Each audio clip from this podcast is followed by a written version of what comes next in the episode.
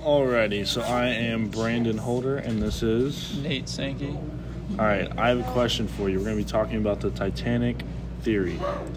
Do you know about the Titanic theory? No, I don't. Alright, so this is a theory. Um, it came out not too long ago.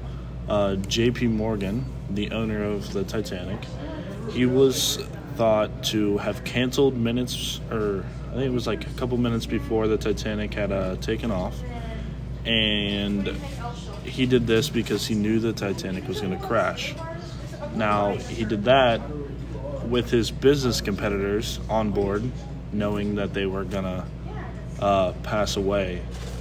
Um, my second question is Do you think someone of that caliber in business would set up his business competitors?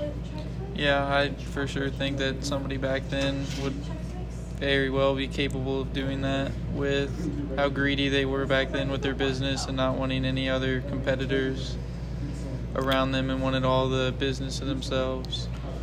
Alrighty. Makes sense. And then the Titanic crashed 110 years ago, so no one really knows the truth. What do you think, like, really happened?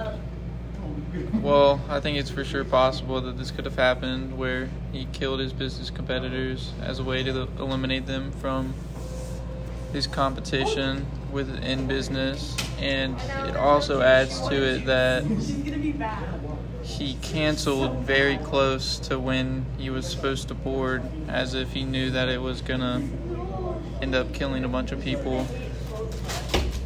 Makes sense. Um, I, am on the same boat here. I, I personally think that it, it makes all it makes sense, but uh, also it's like telephone. It can be changed. Stories can be changed with how how long ago it's been, and the people to people like it could be altered. The story could be altered. So um, with what I've been reading recently and him canceling so close to time, his business competitors being on board, it all makes sense. It all falls in place, and uh, I think we're on the same page here. Yeah, I could for sure get with this conspiracy theory that he killed his business competitors. I appreciate it. Anytime.